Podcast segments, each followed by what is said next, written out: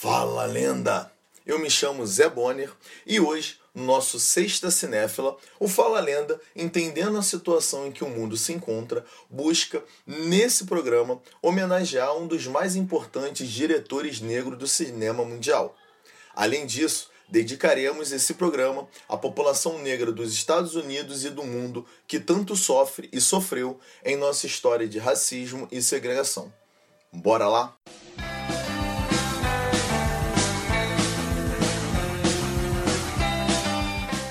Shelton Jackson Lee, ou simplesmente Spike Lee, é ator, produtor e cineasta americano. Provavelmente responsável pelos principais filmes sobre a condição do negro na sociedade americana. Também é um reconhecido documentarista e leciona cinema na Universidade de Nova York. Nascido em 20 de março de 1957 em Atlanta, sul dos Estados Unidos, numa época marcada pelo preconceito racial, mudou-se com sua família quando tinha 3 anos para o Brooklyn, onde possivelmente adquiriu toda a sua consciência social, sem falar no seu amor incondicional pela cidade de Nova York. Cansado da maneira estereotipada que seu povo sempre fora retratado nas telas, Lee tem novamente como tema o racismo.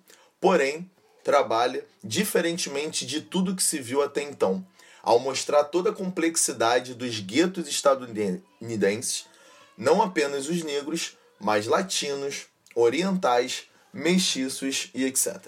Ele destrói a mesmice criada em torno desses temas, mostrando como essas etnias também sabem ser preconceituosas e intolerantes produtor de inúmeras obras, como filmes, séries e documentários, Lee possui sua marca registrada. Seus filmes possuem a frase Wake Up, que significa acorde. Segundo o diretor, trata-se de uma forma inconsciente para que as pessoas possam despertar para uma maturidade social. O diretor sempre busca se posicionar em relação ao universo cinematográfico, o que, em alguns casos, gera um grande debate sobre produções e até mesmo sobre o maior prêmio do cinema mundial, o Oscar.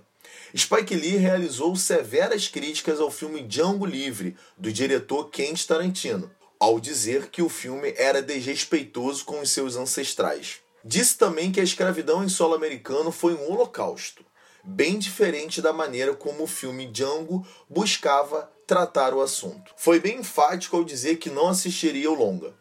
Sobre a premiação do Oscar, Lee é um dos principais críticos da academia e impulsionou em 2016 um boicote ao Oscar, que recebeu diversos adeptos. O motivo foi justamente a falta de diversidade, ou seja, indicações negras à premiação. Um ano antes da ação do diretor, a campanha hashtag Oscar So White, Oscar Tão Branco em tradução livre, também buscava denunciar a ausência de profissionais negros concorrendo entre as principais categorias. Entre os principais filmes produzidos e dirigidos por Lee, destacamos alguns que iremos apresentar agora para vocês. Faça a Coisa Certa. Sem sombra de dúvidas, representa o primeiro grande clássico produzido pelo diretor negro estadunidense. O filme critica as polêmicas oriundas das relações sociais conflituosas e traça uma análise bastante coerente da política neoliberal dos Estados Unidos no período em que o filme rola. O cerne do trama decorre de um entrave cultural, onde uma relação nada harmoniosa entre negros hispânicos, coreanos e italianos é permeada por exaltações constantes e relações guiadas por uma linha tênue entre a tolerância e a intolerância, uma linha prestes a ceder diante de tanta pressão. Spike Lee interpreta um entregador de pizza, Mookie, que precisa lidar com o trabalho e com o calor insuportável da cidade. Spike Lee aproveita a seca de 1988 período onde fortes ondas de calor com vendavais foram responsáveis por forte impacto nas plantações e inúmeros incêndios em reservas florestais dos Estados Unidos, gerando um grande prejuízo à economia do país. O que mais chama atenção é que o filme foi lançado em 1989, porém apresenta inúmeras semelhanças com o panorama atual, onde as minorias ainda amargam com desempregos, assassinatos e estigmas sociais. Malcolm X filme lançado em 1992 que sofreu duras críticas por ter se tornado longo demais, fazendo com que não tivesse tanto espaço pelos cinemas ao redor do mundo. O filme traz a vida do ativista da infância à fase adulta, indo desde a não aceitação enquanto negro legítimo ao processo de conversão ao Islã, fato que culminará nas curvas dramáticas que regem o desfecho de sua vida. A sua juventude com brincadeiras ao lado de Short, interpretado por Spike Lee, se expande bastante, dando espaço posteriormente para uma enrascada que os coloca na prisão por longos, por longos anos. Detido, Malcolm X vai aprender algumas novas lições e mudar radicalmente a sua maneira de pensar e agir no que diz respeito ao seu povo. Essa superprodução de mais de três horas teve Denzel Washington interpretando Malcolm X e a parceria luxuosa da Warner Bros. Sendo assim, como não poderia ser diferente, o filme teve várias indicações a prêmios, terminando com o prêmio de melhor ator para Denzel Washington no Festival de Berlim. Infiltrados na Clã. Esse sim, pessoal. Que filmaço!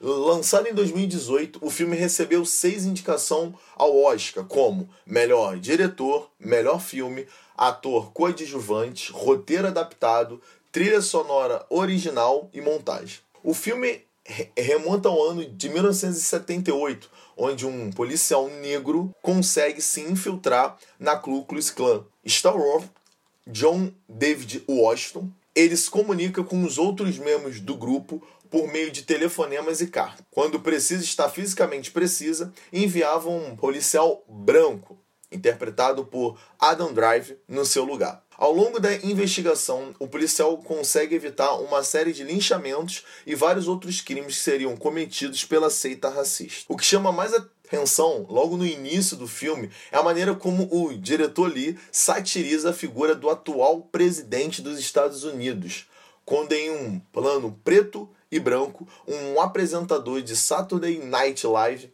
representa um político que verbaliza um discurso separatista, racista e da supremacia branca. Todavia, diz não ser ódio. Antes do discurso do apresentador, vem um aviso que diz a seguinte máxima: baseado numa merda real pra caralho. O filme também busca retratar a maneira como comentários racistas são feitos, inclusive com pessoas que dizem defender a causa e estarem preocupados. A autenticidade dos personagens é também algo que chama muita atenção, não só pela pegada groove e o cabelo black power do personagem principal, mas também pelos discursos impecáveis em suas cantadas em Odetta, interpretada por Damaris Lewis, que ostenta uma cabeleira cheia de personalidade. Bem, ficamos por aqui com essas brilhantes dicas sobre o assunto que realmente devemos entender melhor e resolvemos o mais rápido possível. O Fala Lenda termina hoje com a ideia de que racismo não,